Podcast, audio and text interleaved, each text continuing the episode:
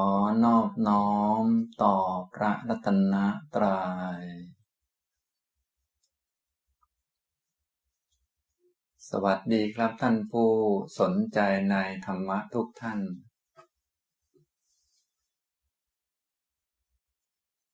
วันนี้ก็มาฟังธรรมะอีกครั้งหนึ่งนะครับ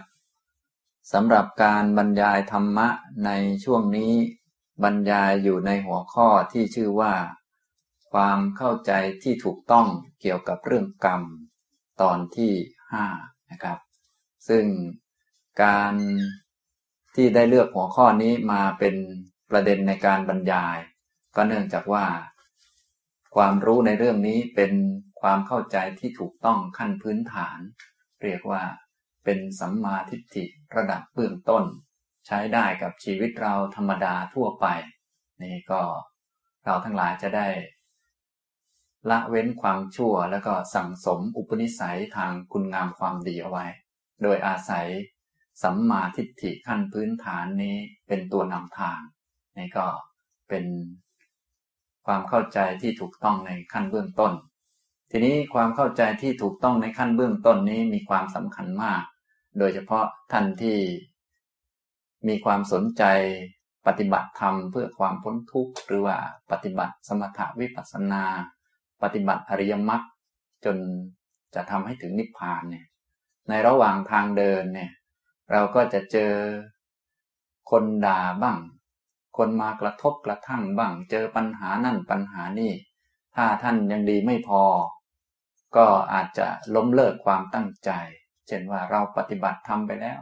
คนก็ไม่เห็นดีกับเรา อย่างนี้ นั่งสมาธิแล้ว ก็ไม่เห็นสงบอย่างนี้เป็นต้น ฉะนั้นถ้าความเข้าใจพื้นฐานคือ เรื่องกรรมเรื่องผลของกรรมไม่หนักแน่น ก็จะทำให้จิตใจนั้นไม่มีกำลังเพียงพอที่จะต่อสู้กับเรื่องต่างๆ เพราะบางคนปฏิบัติทำไปแล้วอุตส่าห์เป็นคนดี แต่ว่าครอบครัวก็ไม่เห็นด้วยก็มี โดนด่าเอามากกว่าเดิมก็มี เจอวิบากแรงๆก็อาจจะล้มเลิก สิ่งที่ตั้งใจไปก็มี อย่างนี้เป็นต้น ฉะนั้น ความเข้าใจเกี่ยวกับเรื่องกรรมก็เลยสำคัญตั้งแต่ขั้นพื้นฐานเกี่ยวกับการดำเนินชีวิต อันนี้จะได้ใช้ชีวิตไม่ผิดพลาดนะก็คืองดเว้นกรรมชั่วและมาทำกรรมดี นี่ก็เป็นการสร้างความเคยชินให้แก่จิตที่ถูกต้อง และที่สำคัญก็คือสำหรับท่านที่ต้องการปฏิบัติเพื่อพ้นทุกข์นี่นะสำหรับผู้ปฏิบัติธรรมถ้าเจอวิบากมักก็ จะเจอแรงกว่าปกติ อันนี้ก็เรื่องธรรมดา เพราะคนที่จะออกจากโลกนะตัวเองเคยทำอะไรไว้ เป็นกรรมเนี่ยกรรมเขาจะให้วิบากได้ก็ให้เฉพาะในโลก เราปฏิบัติเพื่อออกจากโลกเขาก็จะหาช่องมา เป็นผลลงมาให้ ถ้าคนที่ไม่รู้เรื่องนี้เอาไว้ บางครั้งก็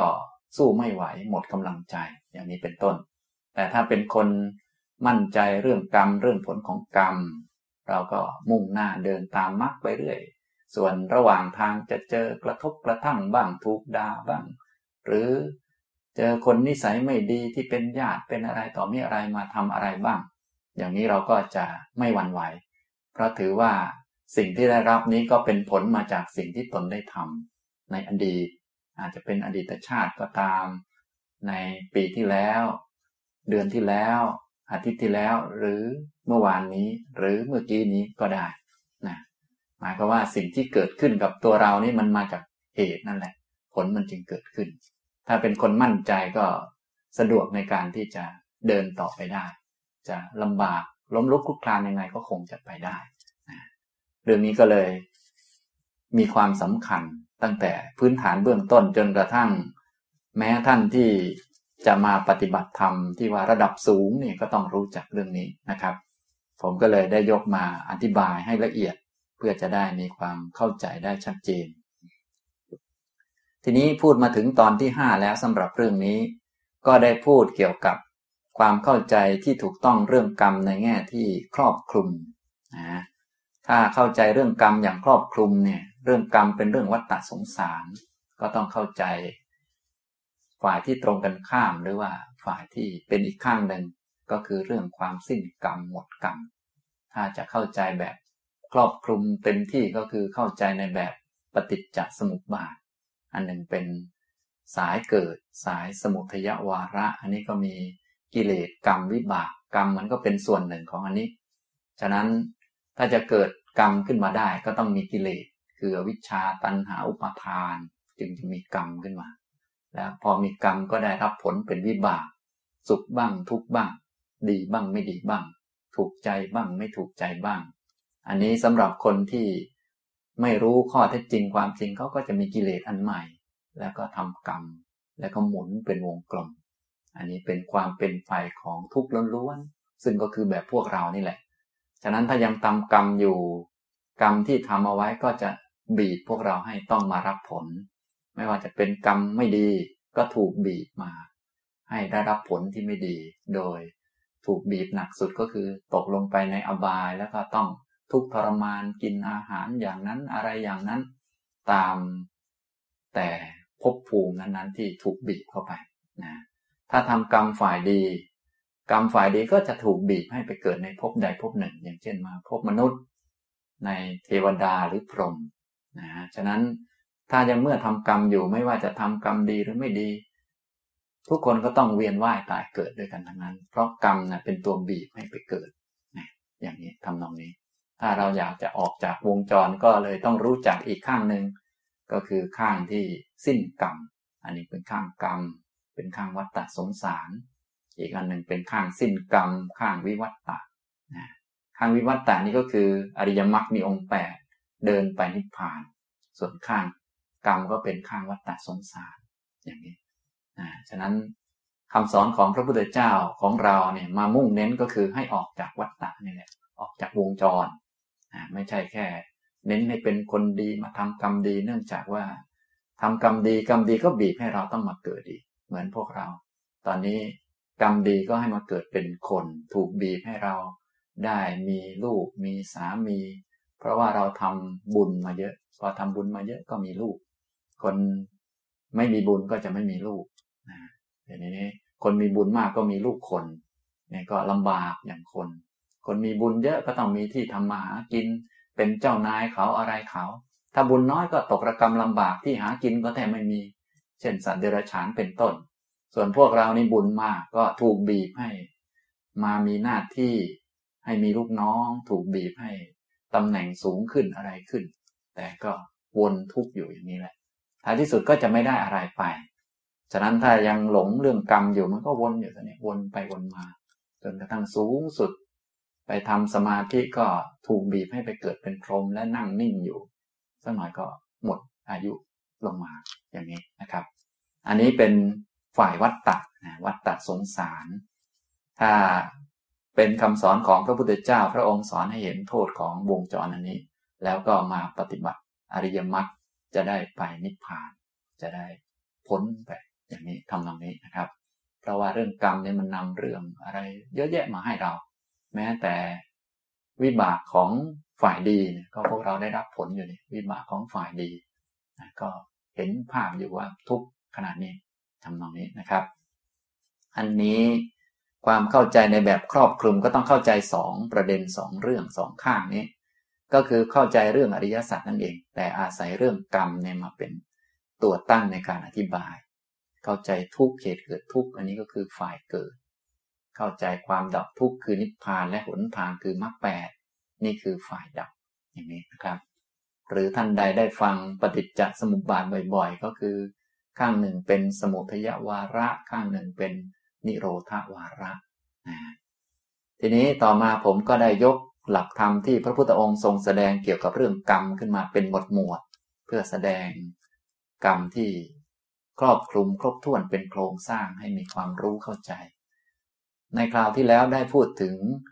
กรรมหมวดละหกนะสิ่งที่ควรทราบเกี่ยวกับกรรมหกเรื่อง เวลาฟังเนี่ยต้องฟังให้ครบถ้วนนะพวกเราโดยมากที่ความเข้าใจยังไม่ครบถ้วนก็เนื่องจากว่า เวลาฟังเรื่องใดเรื่องหนึ่งก็มักจะฟังประเด็นเดียว ยังไม่ครบถ้วน ปัญหาก็เกิดขึ้น เหมือนมีความรู้แต่ความรู้ไม่ครอบคลุมทุกประเด็นก็เกิดปัญหาได้ ฉะนั้นเวลาเรียนหลักธรรมก็ต้องเรียนให้ครบถ้วน แล้วเอามาใช้ให้ครบทั้งหมด จึงจะเป็นไปอย่างมีประโยชน์นะครับ ถ้าพูดเรื่องกรรมนี้ ก็มีสิ่งที่ควรทราบเกี่ยวกับกรรมอยู่หกอย่าง อันนี้อีกหมวดหนึ่ง ในคราวที่แล้วผมก็พูดไป อธิบายไปบ้างเล็กน้อย วันนี้จะพูดต่อไปนะครับ สิ่งที่ควรทราบเกี่ยวกับกรรมหกอย่าง อันที่หนึ่งก็คือ ควรรู้จักตัวกรรมมันคืออะไร ต้องรู้จักสำหรับพวกเราที่มาเรียนเรื่องกรรม จะได้แยกแยะได้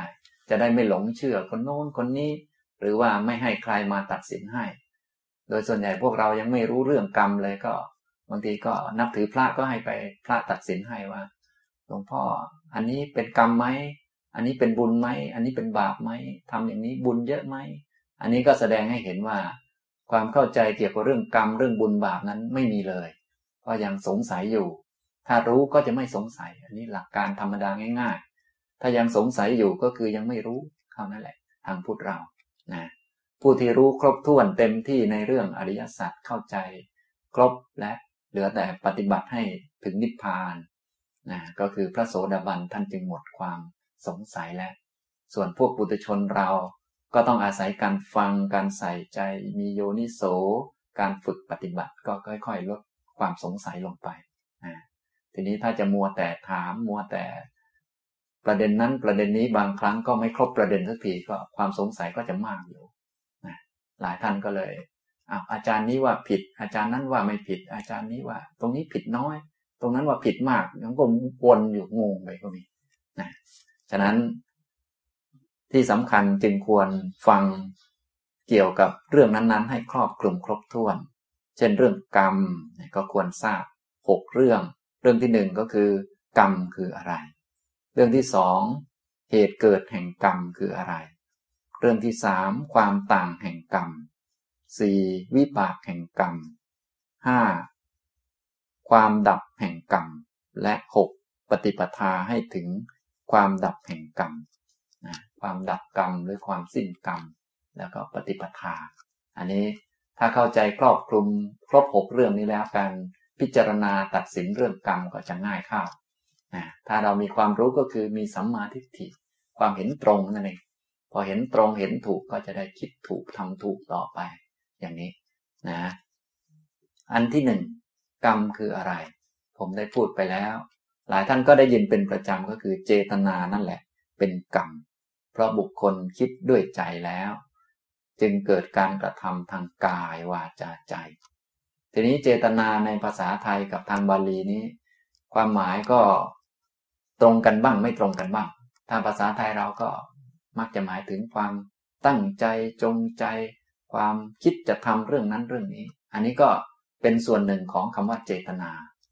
ส่วนความหมายของทางบาลีคำว่าเจตนาเนี่ยเป็นสิ่งที่เกิดกับจิต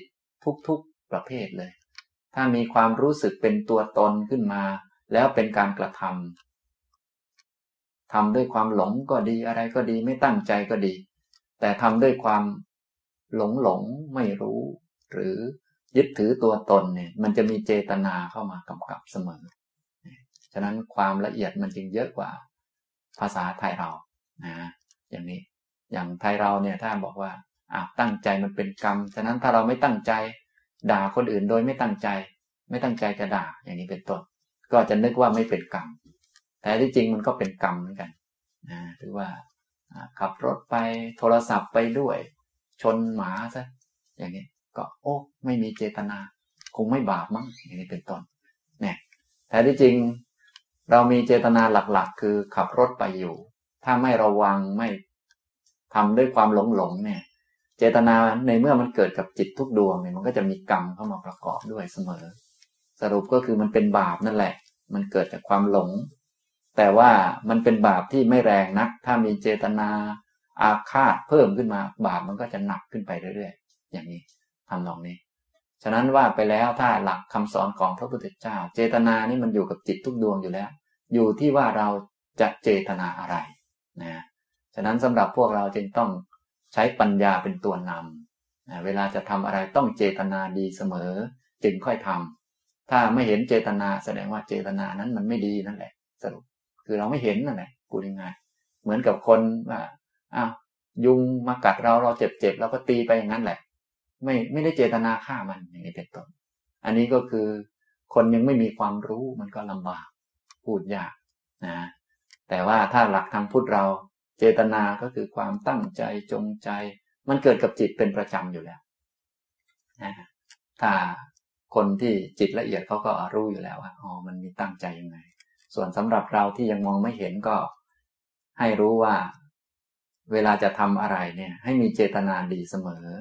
แต่ทางพูดเราไม่ได้เอาเจตนาดีเป็นหลัก เอาปัญญาดีเป็นหลัก แต่อย่างน้อยที่สุด ให้มีเจตนาดีไว้ก่อน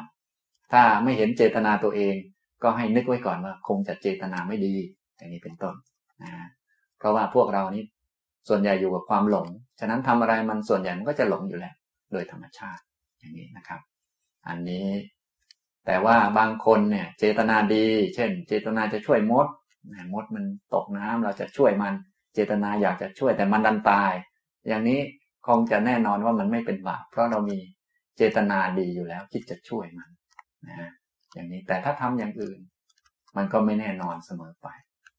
สรุปว่าเจตนานั่นแหละเป็นกรรม แต่ว่าเจตนาความหมายในทางธรรมะมันมีความลึกซึ้งนะครับ ทางเราก็เลยให้ระวังนะให้ระวัง เวลาจะทำอะไร ก็ให้ทำด้วยเจตนาที่ดี ส่วนเจตนาไม่ดีเนี่ยจะต้องไม่ทำอย่างแน่นอน ถ้ายังไม่เห็นเจตนาตัวเองก็ให้ดูนานๆ และนึกถึงความคิดตัวเองก่อนนั่นเองนะอย่างนี้ เพราะว่าพวกเรายุคหลังๆ พอได้ฟังคำนี้อ๋อเจตนาเป็นกรรมอ๋อเราไม่เจตนาคงไม่เป็นกรรมมั้งก็คิดอย่างนี้อยู่เรื่อยๆ อันนี้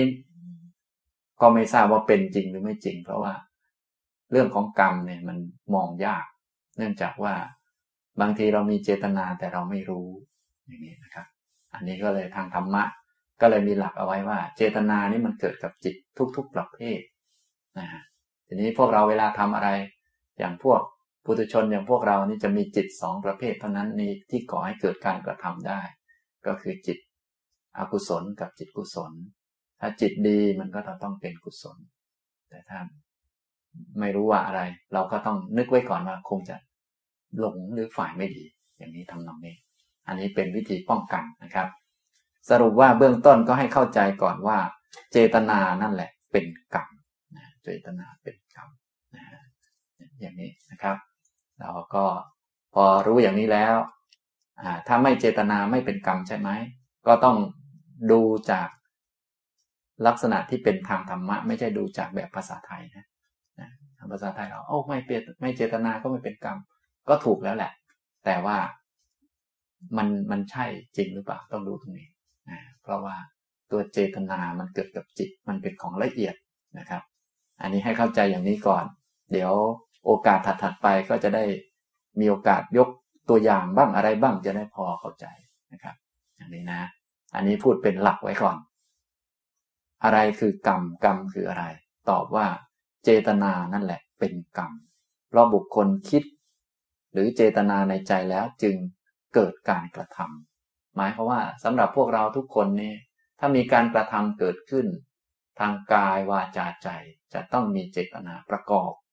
บางครั้งเราไม่รู้นั่นเองนะครับทำตรงนี้ อันที่สองเหตุเกิดแห่งกรรมคืออะไร เหตุเกิดแห่งกรรมก็คือผัสสะผัสสะเป็นเหตุเกิดของกรรมนะฮะซึ่งตัวผัสสะนี้มาจากอายตนะทั้งหกอายตนะทั้งหกนั้นเป็นกรรมเก่านะ ส่วนผัสสะนี้เป็นเหตุเกิดของกรรมใหม่ อายตนะทั้งหกตาหู จมูก ลิ้นกายและใจ อันนี้พึงทราบว่าเป็นกรรมเก่า คือเป็นผลมาจากของเก่า ฉะนั้นในเมื่อเป็นผลมาจากของเก่า คุณภาพตาของเรา ก็จะได้คุณภาพมาระดับหนึ่งตามกรรม อย่างตาของเราก็สู้ตานกเข้าแมวไม่ได้ อันนี้ก็เป็นผลของกรรมที่ได้มา โลกที่ปรากฏกับตาเราก็แสดงถึงคุณภาพของตาเราว่าได้เท่านี้ อย่างนี้ไม่ใช่โลกจริง ไม่ใช่สิ่งที่เป็นจริง ปรากฏกับตาเรา ฉะนั้นสิ่งที่ปรากฏกับตัวเราความจริงก็คือ เป็นกระจกสะท้อนตัวเราว่าเนี่ยตัวเราได้มาเท่านี้ นั่นแหละนะการที่เราไปตัดสินสิ่งอื่น โดยสายตาตัวเองนี้จึงไม่ใช่ความจริง เพราะว่า ความจริงที่ปรากฏกับเรานี้เป็น สิ่งบ่งบอกถึงตัวเรา เหมือนเราเห็นอะไร ก็บ่งบอกว่าตาเราเป็นอย่างนั้นแต่วัดตาเราได้เท่านั้น เราเห็นสิ่งโน้นสิ่งนี้เห็นสีนั้นสีนี้ ก็บ่งบอกว่าตาเราเห็นเป็นสีนั้นเท่านั้นเอง ถ้านกเข้าแมวมามองมันก็ไม่ได้มองเป็นสีนั้น เพราะว่าตามันเป็นอย่างอื่น ถ้าเป็นเทพมามองก็จะไม่เห็นเป็นรูปร่างอย่างนี้ เพราะตาเทพเขาเป็นตาละเอียด เขามองทะลุไปเลยนะเขาไม่เห็นเป็นผนังอย่างนี้ เขามองเขาก็ทะลุเข้าไปเลย อย่างของเรามองแล้วก็ไม่ทะลุพบตันอยู่เหมือนกับมีฉากมากั้น แต่ถ้าเป็นพวกตาทิพย์เขาไม่ได้มองเป็นฉากกั้นเขามองทะลุไปข้างใน ฉะนั้นที่เรามองเห็นเนี่ยไม่ใช่เห็นฉากกั้น แต่เห็นความสามารถของตาเราที่ได้เท่านี้ ทีนี้พวกเราเป็นคนด้วยกันก็ตกลงกันว่าอันนี้คือฉากกั้นเราก็จับมือกัน เลยให้มันเป็นฉากกั้น นี่ก็ถ้าใครไปหลงยึดสายตาตัวเองก็เลยเกิดความผิดพลาดขึ้นมา ในโลกพวกเราก็เลยเกิดความผิดพลาดขึ้นมามาก เนื่องจากว่าเชื่อ ทัศนคติอุดมคติหรือสายตาที่ตัวเองมองเห็นและโดยเฉพาะพวกเราที่เรียนวิทยาศาสตร์ยุคใหม่นะต้องพิสูจน์ได้ด้วยตาด้วยหูอะไรพวกนี้ก็เลยเกิดความเห็นผิดขึ้นมามากนะทางพุทธเราเหนือกว่าวิทยาศาสตร์ค่อนข้างมากนะอย่างนี้ทีนี้เอาสายตาคนมาตัดสินโลกมันก็เลยเพี้ยนอยู่มากนั่นเอง ฉะนั้นทางวิทยาศาสตร์ก็เลยได้แต่มิติของโลกของมนุษย์ไป ส่วนสัตว์ของอะไรอื่นๆก็มองไม่เห็นอย่างนี้นะครับ อันนี้ก็สรุปว่าผัสสะนั่นแหละเป็นเหตุเกิดของกรรมนะมีตาแล้วก็กระทบทางตา พอกระทบทางตารับรู้ก็จะเกิดเจตนาอันใหม่ขึ้นมาทำหูก็เหมือนกันนะเวลาเราได้ยินเสียงอย่างนั้นอย่างนี้ ก็เป็นเครื่องมือหรือว่าเป็นเครื่องบ่งบอกคุณภาพหูของเราที่ได้เท่านี้ จนกระทั่งถึงเรื่องใจนะเรากระทบกับเรื่องต่างๆแล้วหลงกับนั่นหลงกับนี่ถูกด่าแล้วก็โกรธบ้างอะไรบ้าง อันนี้เป็นตัวกระจกบอกว่าใจของเรามันมีการสั่งสมมาแบบนี้ มันหลงแบบนี้ มันแบบนี้แบบนี้นะอย่างนี้ สรุปว่า ทุกสิ่งทุกอย่างในโลกนี้ที่กระทบเข้ามาก็เป็นกระจกสะท้อนบอกตัวเราว่า ตัวเราเป็นอย่างนั้นนั่นเองนะถ้ายังโกรธคนอื่นเป็นก็แสดงว่าเราโกรธคนอื่นเป็นเท่านั้นแหละเรายังละความโกรธไม่ได้ ถ้ายังหลงอยู่เห็นอะไรก็ยังหลง เห็นขาหมูก็หลง อยากกินอยู่ก็แสดงว่าเราเป็นคนหลงเท่านั้นแหละไม่ได้ แสดงประหลาดอัศจรรย์ว่าขาหมูมันดีเลิศอะไรหลงโน่นหลงนี่ก็แสดงชี้บ่งขึ้นมา อย่างนี้ก็คือ เป็นของกรรมเก่าตาหู จมูกลิ้นกายและใจเมื่อกระทบก็เกิดเป็นผัสสะคนที่ไม่รู้เรื่องเหล่านี้ ไม่รู้ข้อเท็จจริงของมันก็จะเกิด ความรู้สึกตัวตนแล้วก็มีเจตนาขึ้นมาทำมีเจตนาก็จะเป็นกรรมใหม่ต่อไปเนี่ยตัวนี้ก็คือเหตุเกิดของกรรมก็คือผัสสะนะครับนี่อันที่สองอันที่หนึ่งกรรมคืออะไรก็ให้ท่านทั้งหลายฟังแล้วก็ตอบให้ได้ เวลาที่เขาถามหรือว่าจะตอบตัวเองก็ตาม ก็ให้ดูเจตนานั่นแหละ เป็นกรรมนะถ้าเจตนาไม่ดีมันก็เป็นอกุศลกรรมเป็นบาปเจตนาดีก็เป็นกุศลกรรมเป็นบุญอย่างนี้เป็นต้นแยกแยกไม่อยู่ที่วัตถุสิ่งของไม่อยู่ที่ข้างนอก ไม่อยู่ที่อื่นๆนะส่วนเราจะเข้าใจเจตนาละเอียดลึกซึ้งอย่างไร ก็เป็นสติปัญญาของเราต่อไป อย่างนี้นะครับ อันที่สองคือเหตุเกิดแห่งกรรมก็คือผัสสะนะครับผัสสะนี่นะผัสสะของแต่ละคนก็จะไม่เหมือนกัน ตัวบ่งชี้ก็คือ เวลาที่กระทบอารมณ์แล้วเกิดอะไรขึ้นนั่นแหละถ้าตาเราดีตาละเอียดก็จะเห็นของละเอียด ถ้าใจดีใจละเอียดก็จะรู้สึกละเอียด ถ้าใจดีก็เห็นของดีรู้สึกดี ใจไม่ดีก็รู้สึกไม่ดี ใจหยาบก็รู้สึกหยาบอย่างนี้ทำตรงนี้นะครับ อันนั้นเป็นผัสสะเป็นเหตุเกิดของกรรม ต่อไปข้อที่สามความแตกต่างแห่งกรรม กรรมเนี่ยเมื่อมีการกระทำทางกายวาจาใจ ก็จะมีความแตกต่างกันนะในพระสูตรที่ผมยกมานี้ พระพุทธองค์ทรงแสดง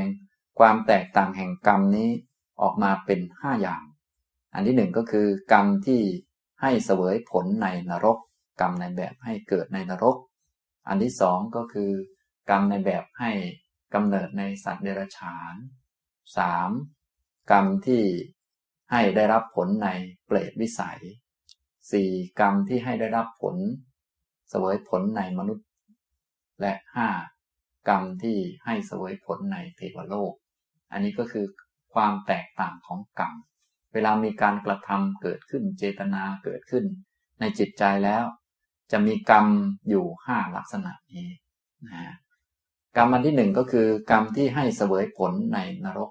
อันนี้ก็คือกรรมที่เกิดจากความโกรธ ความขัดเคืองใจ ไม่ชอบใจไม่พอไม่พอใจ อาการของมันที่ออกมาสำหรับคนที่มีลักษณะเช่นนี้ก็คือคนที่ไม่มีศีลแล้วก็ชอบมีความสุข เมื่อได้ทำลายผู้อื่นหรือว่าฆ่าผู้อื่นเป็นต้นนะอย่างถ้าเป็นอย่างเราทั่วไปอย่างเห็นมดเห็นมแมลงอยู่ในบ้านแล้วเราก็ไม่ชอบมันเราก็ฆ่ามันทิ้งฉีดยาฆ่ามันทิ้ง เห็นมันตายแล้วเราก็รู้สึกชอบใจพอใจ รู้สึกสบายใจแหละที่มดมันตาย ถ้านอนแล้วเห็นมดมันเดินมาในบ้าน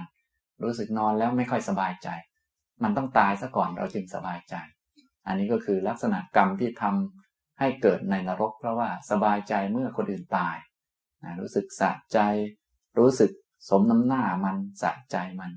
หรือว่าเวลาเราดูหนังดูละคร เราเห็นพระเอกไปฆ่าผู้ร้ายตายแล้วเราก็รู้สึกว่าสะใจและสาสมกับที่มันทำมาแล้วอย่างนี้การมีความสุขเพลิดเพลินกับความตายของคนอื่น การที่ผู้อื่นมีความทุกข์อันนี้ก็คือลักษณะกรรมที่ที่จะให้เสวยผลในนรกนะฉะนั้นพวกเราเนี่ยอยู่ในโลกเนี่ยก็ตอนนี้มาเป็นผลของกรรมเก่า ก็ต้องดูกรรมใหม่ด้วยว่า ชาติต่อไปจะเป็นยังไง ถ้าทำด้วยจิตที่เป็นความโกรธเป็นเจ้าเรือน ความอาฆาตเป็นเจ้าเรือน อันนี้เป็นลักษณะของกรรมที่ให้เสวยผลในนรกอาการของมันก็คือ มีความสุข ชีวิตหรือความตายของผู้อื่น เช่นถ้าเป็นเด็กๆ สมมติไม่รู้อะไรเลย ก็ฆ่าสัตว์ไปหาปูหาปลาแล้วก็ได้เยอะๆ แล้วก็รู้สึกดีใจสบายใจดีใจมาก เอาไปที่บ้านก็พ่อแม่ก็ ชมว่า โอ้ แกนี่ดีมากอย่างนั้นอย่างนี้นะ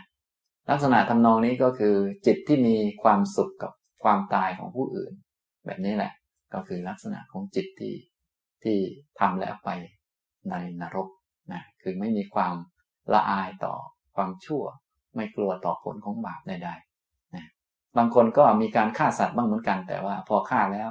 ก็รู้สึกมีความละอายต่อความชั่ว กลัวต่อผลของบาปอันนี้ก็จะดีขึ้นมาหน่อย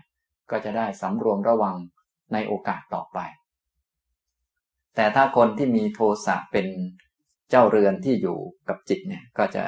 จะไม่เหมือนแบบนี้นะ อันนี้พวกเราก็ต้องระมัดระวัง อย่าไปทำกรรมหรือว่าอย่าให้จิตมันมีลักษณะทำนองนั้นโดยเฉพาะรุ่นหลังๆมาพวกเรานี่ก็มีโฆษณาในทีวีมากอะไรมาก บางครั้งอาจจะเห็นเป็นเรื่องปกติ เช่นมียุงมาอะไรมาก็ยุงอยู่ในบ้านเข้าบ้านก็ไปฉีดมันตายอะไรพวกนี้ ถ้ามันตายแล้ว กวาดมันออกนอกบ้าน โอ้ สบายใจแล้วที่ยุงมันตายเนี่ยอย่างนี้ อาการพวกนี้ก็ล้วนเป็นกรรมที่ทำให้ตกนรกทั้งนั้นเลยอย่างนี้นะครับ หรือว่าเป็นความสะใจเมื่อคนที่ทำความผิดหรือทำไม่ดีเขาตายบาดเจ็บ หรือว่าประสบกับเรื่องไม่ดี เราก็รู้สึกสาสมกับมันอะไรกับมันนะอย่างนี้ทำนองนี้ฉะนั้นบางคนเรียนเรื่องของกรรมมา แต่ว่ามีมิจฉาทิฏฐิมากก็มี ก็คือ เวลาที่เห็นใครทำไม่ดี ก็สมน้ำหน้าเขาบอกว่านั่นมันทำไม่ดีมันก็ได้รับผลอย่างนั้นอย่างนั้นอะไรเงี้ยก็เกิดความสะใจที่เขาได้รับผลของกรรม การรู้สึกสะใจที่คนอื่น เขาล้มตายบาดเจ็บเนี่ยเป็นความรู้สึกไม่ดี เป็นความรู้สึกที่มีความสุขกับความทุกข์ของคนอื่นนั่นเองอันนี้ก็คือลักษณะนะพวกเราก็คงมีอยู่บ้างโดยเฉพาะ คนไหนที่เห็นศัตรู เห็นคนที่เราไม่ชอบ ประสบเรื่องไม่ดีก็คงจะสะใจบ้างอะไรบ้าง อันนี้ก็คือกรรมที่ทำให้ตกนรก หลายท่านคงทำมา มาหลายหลายดอกแล้ว ต่อไปก็อย่าไปทำอีกนั่นเองนะถ้ารู้สึกชอบสะใจไอ้หมอนั่นไม่ได้เรื่องแล้วสะใจมันอยู่อย่างนี้ก็ลำบากมากพวกเราจึงต้องระมัดระวัง พระพุทธเจ้าจึงบอกเอาไว้แล้วว่า คนเราเกิดมาแล้วเนี่ย แม้จะเป็นมนุษย์เนี่ย ส่วนใหญ่ตายแล้วตกอบาย ก็เนื่องจากว่าโดยมากเนี่ยทำกรรมใหม่ที่จะทำให้ตกอบายอยู่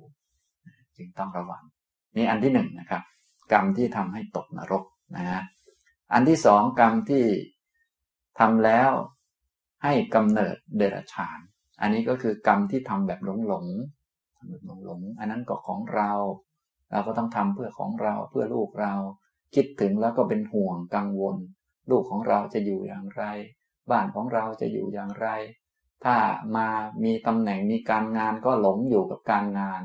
ว่าถ้าเราไม่ไปทำงานก็คงจะไม่เดินลูกน้องจะอยู่อย่างไร บริษัทหรือว่าที่ทำงานจะก้าวหน้าได้อย่างไร ถ้าไม่มีเราอย่างนี้เป็นต้น อันนี้ก็หลง คนโดยมากนี่จะหลงหลงมากนะเพราะว่าเขามีโมหะ พอมีโมหะก็หลงสำคัญว่ามีตัวตน เขาก็จะรู้สึกรับผิดชอบกับเรื่องโน้นเรื่องนี้ ถ้าให้ปล่อยปล่อยให้จิตมันเคยชินกับความหลงเป็นเจ้าเรือนอย่างนี้นะเวลาตายก็จะมักจะเป็นห่วงกังวลเกิดความทุกข์ขึ้น โอ้เราจะตายแล้วลูกเราจะอยู่ยังไง ทรัพย์สินเราจะเป็นยังไงยังไม่ได้จัดการ แล้วอันนั้นจะยังไง สามีจะดูแลลูกไหม แล้วการงานเราจะเป็นยังไง คนอื่นจะเป็นยังไง ประเทศเราจะเป็นยังไง อะไรเงี้ยนะลักษณะทำนองนี้เป็นห่วงกังวลเป็นทุกข์กับเรื่องเล็ก ๆ น้อยๆโดย นึกว่าเราเป็นคนสำคัญกับเรื่องนั้น อันนี้เป็นเดรัจฉานนะอย่างนี้ พวกเราโดยมากเนี่ย ส่วนใหญ่จะลงตรงนี้นะฉะนั้นสันเดรัจฉานจึงมีจำนวนมากเหลือเกินนะเอาเอาเฉพาะที่มองเห็นก็คงเยอะอยู่แล้ว ส่วนที่มองไม่เห็นก็มหาศาล โดยเฉพาะพวกโอปปาติกะสังเสตชาเนี่ยตัวเล็กๆเนี่ย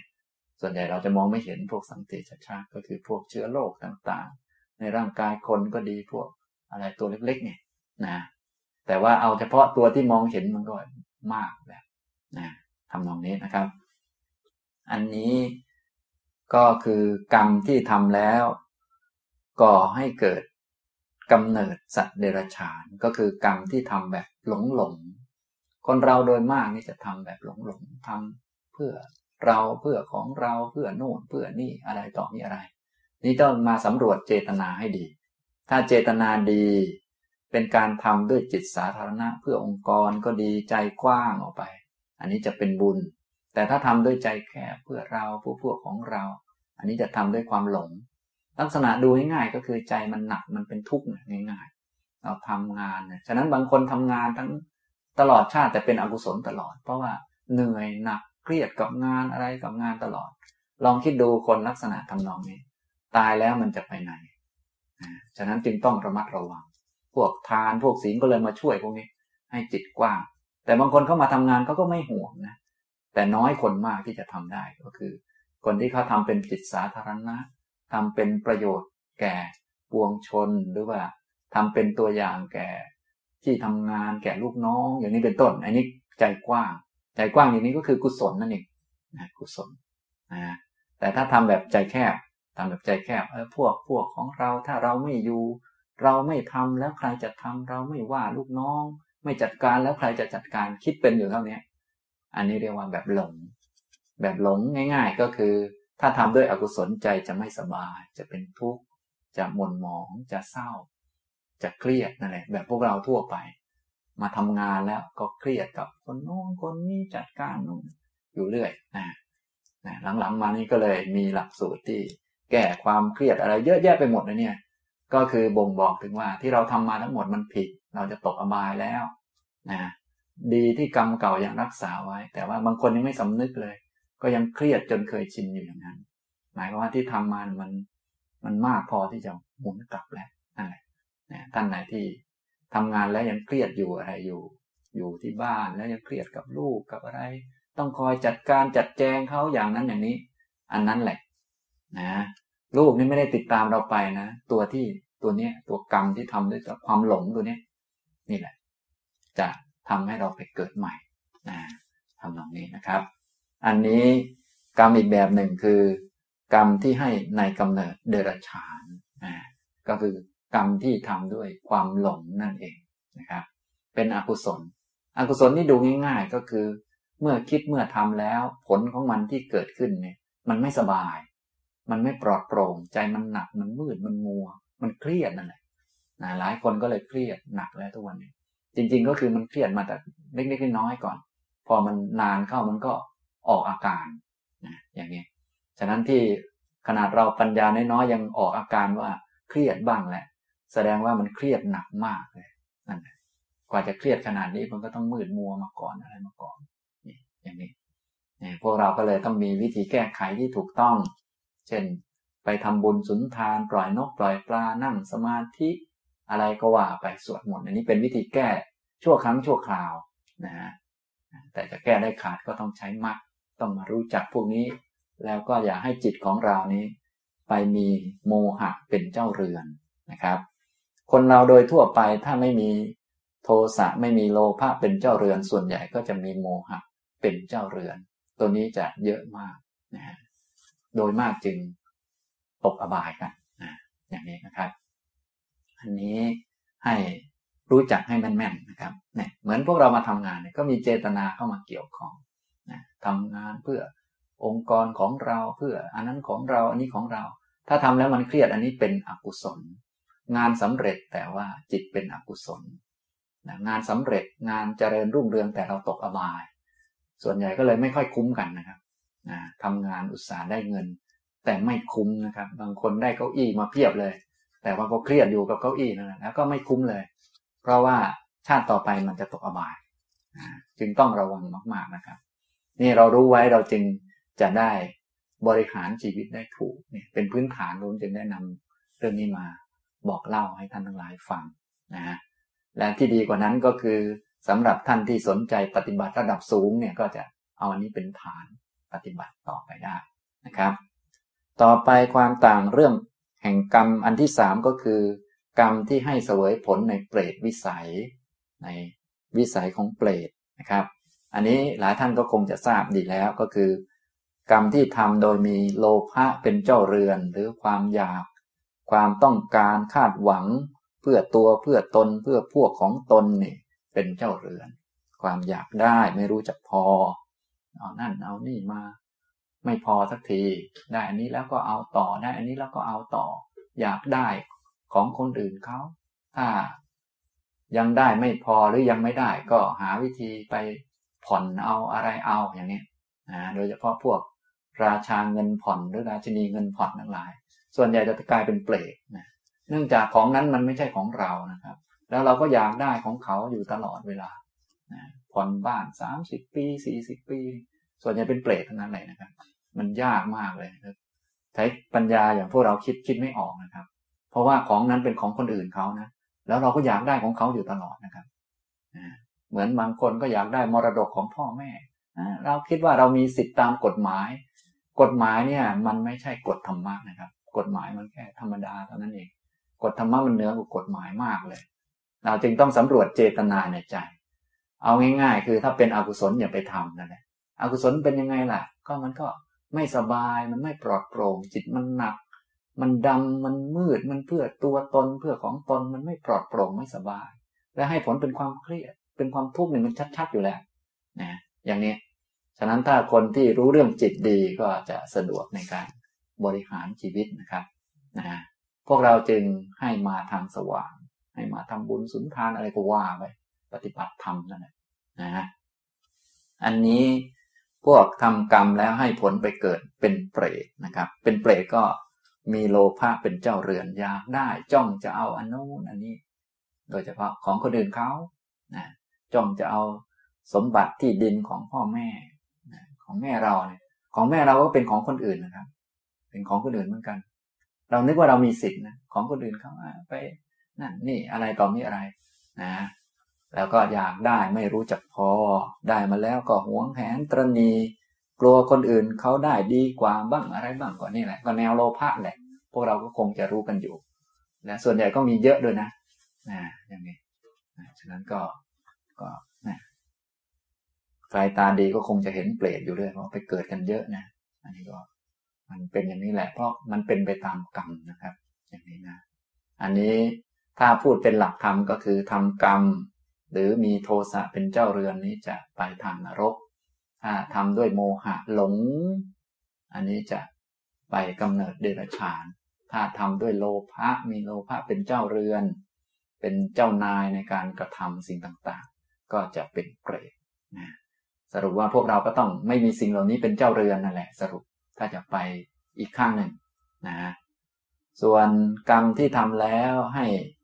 เสวยผลในมนุษย์นะก็คือเป็นผู้ที่ไม่มีโทสะเป็นเจ้าเรือนอาจจะมีโทสะบ้าง แต่ว่าไม่มีตัวนี้เป็นเจ้าเรือน ไม่มีตัวนี้เป็นตัวนำโมหะก็มีก็หลงนั่นแหละ แต่ว่าไม่มีอันนี้เป็นตัวนำในการดำรงชีวิตในการกระทำมีโลภะแต่ไม่มีตัวนี้เป็นเจ้าเรือน แล้วเอาอะไรล่ะเป็นหัวหน้าในการกระทำ ก็คืออาศัยศรัทธาเชื่อปัญญาตรัสรู้ของพระพุทธเจ้า เป็นคนมีศีล เป็นพื้นฐาน จะทำอะไรก็ดูศีลมันผิดศีลไหมนะต้องไม่ผิดศีลมีศีล รักษาศีล เป็นพื้นฐานอยู่เสมอนะมีหิริโอตตปะ ละอายต่อความชั่ว กลัวต่อผลของบาปสำรวมระวัง อันนี้ก็เป็นกรรมที่ให้เสวยผลในแบบมนุษย์นะครับอย่างนี้ ฉะนั้นพวกเราอย่างน้อยเป็นมนุษย์เนี่ยจะต้องมีศีลนะครับต้องมีศีลอยู่เสมอห้ามขาดนะขาดแล้วก็ต้องสำรวมระวังเอาใหม่ และเป็นคนที่มีหิริโอตตปะนะก็คือละอายต่อความชั่ว กลัวต่อผลของบาปของมีหิริโอตตปะนั่นเองนะอันนี้ก็พวกเราก็คงได้ยินอยู่บ่อยๆ แต่ว่าเท่าที่ดูแล้วก็สังเกตกัน โดยส่วนใหญ่พวกเราจะกลัวแต่ผล เช่น กลัวความทุกข์แต่ไม่กลัวเหตุแห่งทุกข์นะครับ ส่วนใหญ่ มันก็เลยไม่เกิดผลอะไรขึ้นมานะกลัวเขาจะว่า แต่ไม่กลัวที่จะว่าเขาเนี่ยมันเป็นอย่างนี้มันปนอยู่แต่ที่จริงเขาว่าเราเนี่ยมันเป็นแค่ผลของกรรมเท่านั้นเองนะไม่จำเป็นต้องกลัวเลย เพราะว่ามันเป็นแค่ผล ส่วนที่ควรกลัวก็คือพูดเรื่องชาวบ้านเขาเนี่ยควรจะกลัว เป็นมนุษย์เราเนี่ยควรจะรู้จักเรื่องพวกนี้ เขาเรียกว่ามีหิริโอตตปะ หิริก็คือความละอายต่อความชั่วนะให้กลัวต่อความชั่วอย่างนี้นะครับทำตรงนี้นะ อันนี้ก็กรรมที่ทำให้เกิดผลเสวยผลในมนุษย์ ต่อมาระดับเทวดาก็ก็แบบนี้แหละ เป็นพื้นฐานแล้วก็สูงขึ้นไป เป็นคนที่จิตใจกว้างขวางออกไป ไม่ห่วงสมบัติพระสถานของมนุษย์ ปล่อยวายวางได้ หรือเป็นคนทำจิตให้นิ่ง ได้ฌานต่างๆ ก็จะขึ้นสูงไปตามลำดับ อย่างนี้นะครับ อันนี้ก็พูดสามข้อนะครับ ความจริงสามข้อนี้ก็ได้พูดไปในคราวที่แล้ว แต่คราวที่แล้วพูดย่อๆ คราวนี้ก็เลยมายกตัวอย่างขยายความบ้างนะส่วนอีกสามข้อที่ว่า แล้ววิบากของกรรมเป็นอย่างไร ความดับกรรม ปฏิปทาข้อปฏิบัติให้ถึงความดับกรรมเป็นอย่างไร ก็ค่อยมาฟังในอาทิตย์ต่อไปนะครับอาทิตย์หน้า วันนี้ก็สมควรแก่เวลาแล้วนะครับ อนุโมทนาทุกท่านครับ